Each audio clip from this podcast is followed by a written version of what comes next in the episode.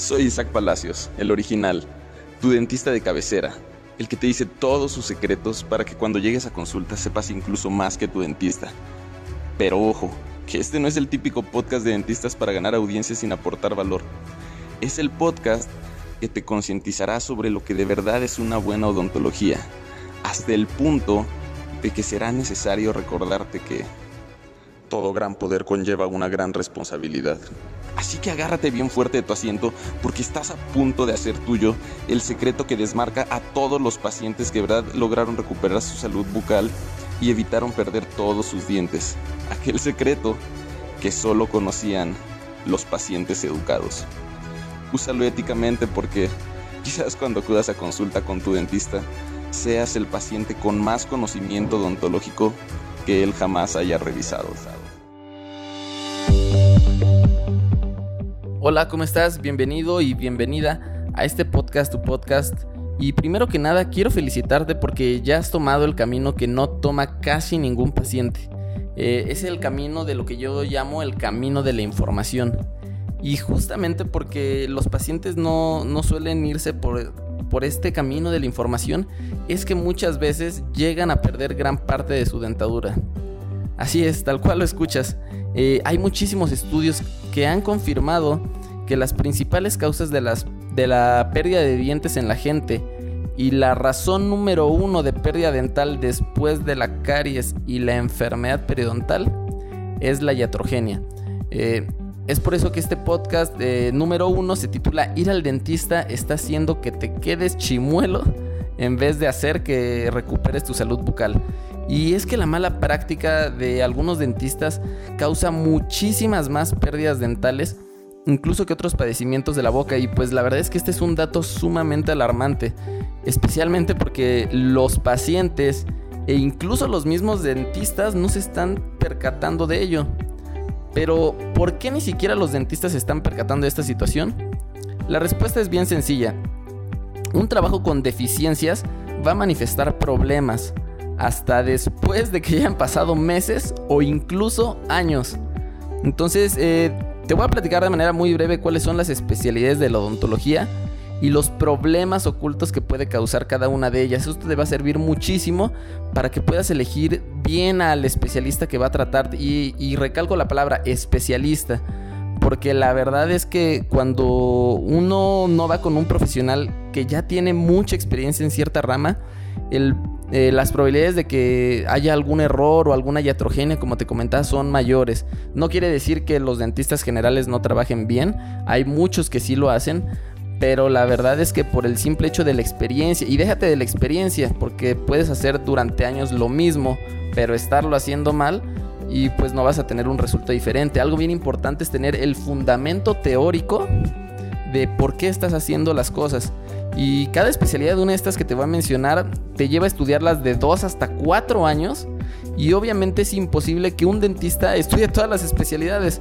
Entonces, imagínate si tú estás poniendo eh, tu boca en, manos de alguien que a lo mejor estudió 5 años la carrera y esa persona te está haciendo endodoncias, prótesis, cirugías, pues qué comparación tiene a lo mejor con un especialista que se eh, que estudió dos o tres o cuatro años todavía después de, esos cinco de licenciatura y, además pues ya se especializó, se enfocó en una rama en específico. ¿No? Entonces, eh, bien importante esto que, que, lo tengas muy en cuenta.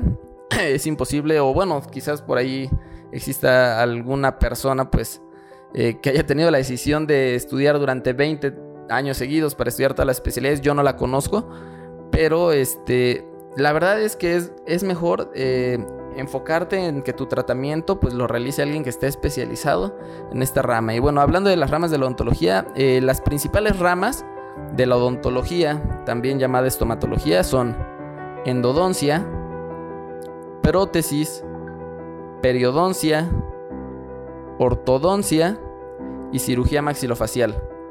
Eh, dependiendo dónde haya estudiado el dentista esta especialidad, eh, ciertas escuelas le, suelen dar este, otros nombres, rehabilitación bucal, implantología. Eh, hay muchas otras ramas, pero bueno, esas son las principales, estas que te menciono. ¿No? en fin, vamos a empezar a platicar un poquito de cada una. La endodoncia es una de las más peligrosas de todas las especialidades cuando no se realiza de la manera correcta. Esta se va a encargar de limpiar, desinfectar y sellar los conductos de la raíz de tus dientes. Esa raíz es una parte del diente que tú no ves, pero que se encuentra por debajo del diente y de la encía. Ahora, normalmente cuando se te hace una endodoncia, lo primero que hace el dentista es matar el nervio de tu diente. ¿No? Y malamente eso es lo que piensa eh, a veces el paciente. Ah, me hicieron una endodoncia, endodoncia es matar el nervio, ¿no? Y ahí, es ahí donde radica el peligro. Porque matar, mutilar, asesinar el nervio de un diente es algo muy sencillo. Por eso, cuando a ti te duele un diente y te matan el nervio, pues inmediatamente se te quita el dolor. un nervio pues muerto no puede generar sensaciones de dolor, pero eso no quiere decir que te hayan realizado un trabajo de manera adecuada. Una endodoncia bien realizada, eh, por cierto, eh, claro, el, nombre correcto es tratamiento de conductos, pero bueno, los pacientes lo conocen como endodoncia, por eso lo, vamos a llamar así en este podcast.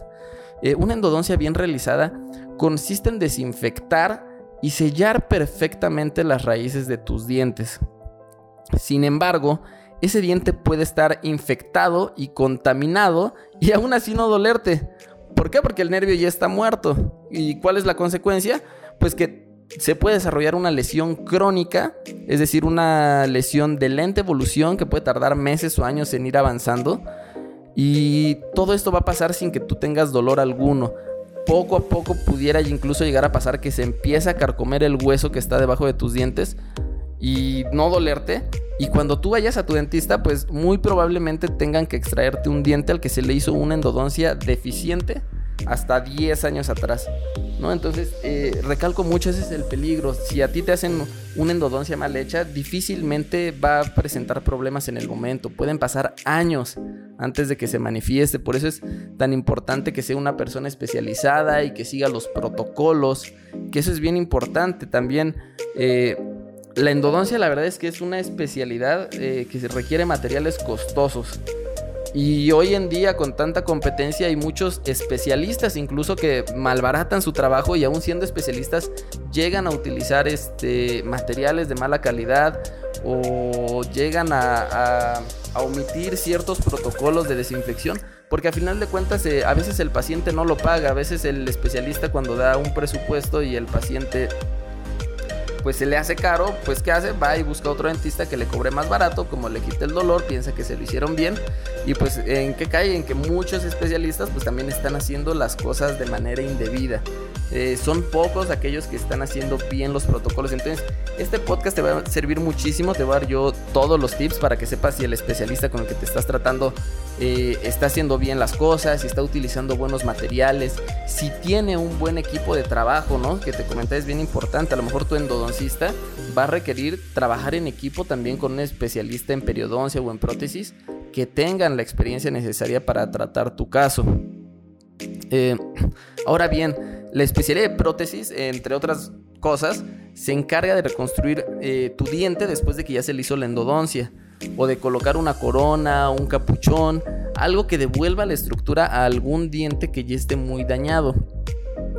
Y estas prótesis que se fabrican, eh, entre estas prótesis también se, consideran también lo que son las incrustaciones, las resinas, las amalgamas, todos estos materiales que sirven como tal para reconstruir tu diente, se van a unir al diente a través de distintos adhesivos.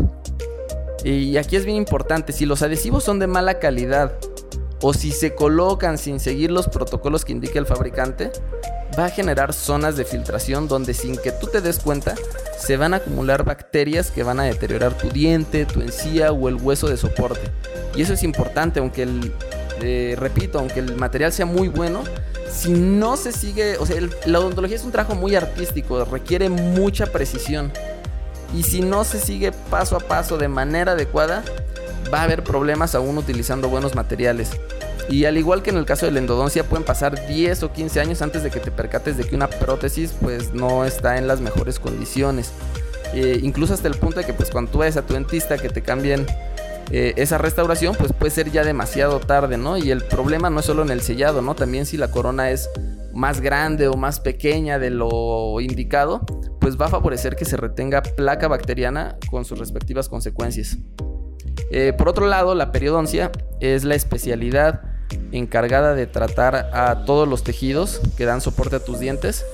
Es decir, hueso, encía, ligamento periodontal, todo ello que, que le da soporte a la raíz. Y es por, la, es por lo general esta rama la que se encarga del estudio de los implantes dentales. Pero bueno, aquí algo importante, los implantes no son taquetes que se clavan en una pared, son biomateriales que se van a colocar en tu boca y que van a devolver la función que solía tener un diente antes de que lo perdieras. No, si ese implante se coloca chueco o en condiciones que no son las ideales, pues a futuro hay mucha más probabilidad de que pierdas, eh, así como perdiste tu diente, también puedes perder tu implante, ¿no? Y un implante enfermo pues puede llevar incluso a que pierdas también el hueso que le da soporte al mismo, que pierdas encía. ¿no? Es muy común que el paciente me pregunte, oye, doctor Isaac, una pregunta, ¿cuánto cuesta que me pongas un diente? Bueno, eh, hay que hacer un diagnóstico muy preciso, hay que cada paciente, entender que cada paciente es distinto, cada paciente tiene sus dientes en diferente angulación, diferente tono, diferente forma. Eh, asimismo, cada uno ha tenido diferentes padecimientos, algunos eh, se les habrá hecho una endodoncia, otros se les extrajeron los dientes, otros nunca les salió, a otros pacientes se les movieron los dientes, hay otros que rechinan y que desgastan sus, piezas. Hay muchas condiciones que tenemos que tomar en cuenta, incluso cuando tú pierdes un diente, el hueso que, donde antes estaba alojado ese diente se empieza a reabsorber, se hace chiquito. Y no es lo mismo poner un implante en un paciente que tiene mucho hueso que en uno que no tiene, en un hombre de dos metros que tiene una musculatura en la boca muy, muy fuerte. A, por ejemplo, a lo mejor, eh, no sé, una mujer de 20 años, delgada de 45 kilos, es muy distinto y por eso los tratamientos deben ser muy personalizados, ¿no? Si nosotros como dentistas cometemos el error de querer eh, ofrecer o vender un implante o un tratamiento, pues como si fuera un producto de la tienda, una Coca-Cola, una computadora, una pantalla, pues vamos a caer en ese error de, de estar trabajando sin hacer el diagnóstico, que es lo más importante para que quede bien tu tratamiento. Un diagnóstico y un plan de tratamiento, ¿no? Eh, ya por último te voy a hablar de lo que es la ortodoncia. Eh, es la especialidad que se encarga de la alineación y del correcto engranaje de tus dientes. Y es una realidad, se ha puesto de moda utilizar brackets y por lo mismo a veces gente que no está eh, con la preparación o, como te mencionaba, a lo mejor sí tiene la preparación, pero con tal de acelerar el proceso, con tal de poder ofrecer más barato, te llegan a hacer eh, a colocar los brackets sin hacer un estudio de diagnóstico adecuado o a lo mejor te pueden pedir tus radiografías pero no se toman el tiempo de hacer un trazado cefalométrico, de hacer un plan de tratamiento. ¿no? Muchas veces te piden tus estudios, los ven, ah, ok, mira, necesitas esto, te pongo los brackets así. No se tomaron el tiempo y es porque a veces eh, el mismo paciente pues no está valorando el tiempo del doctor, ¿no? Eh, es bien importante eso, que el, que el, que sea cual sea el tratamiento que te vayas a hacer, desde algo muy chiquito, una resina, hasta unos brackets o una cirugía, todo esté planificado.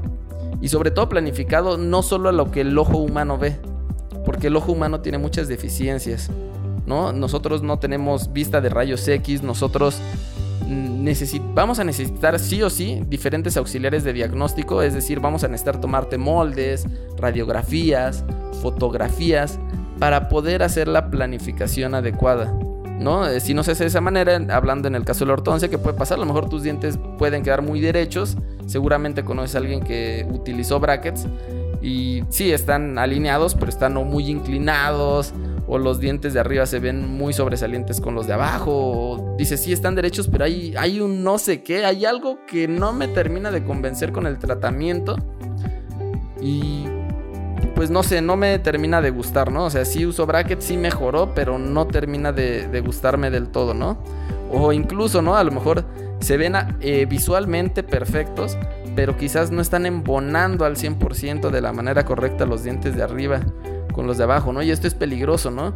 Porque el paciente, pues viendo su estética bien, puede decir, ah, pues ya quedé, quedé bien, pero pues esos dientes que te comento a lo mejor no están engranando o embonando de la manera correcta, a largo plazo pueden causarte un daño en tu articulación mandibular.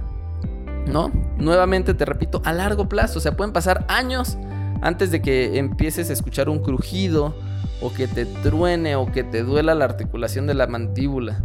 Entonces, cuando eso pase, pues jamás vas a sospechar que fueron los brackets lo que te lo causaron, porque pues, a lo mejor tú usaste brackets hace 20 años y ahorita estás teniendo ese problema. Entonces, eh, mi intención es espantarte, ni tampoco es que dejes de ir al dentista.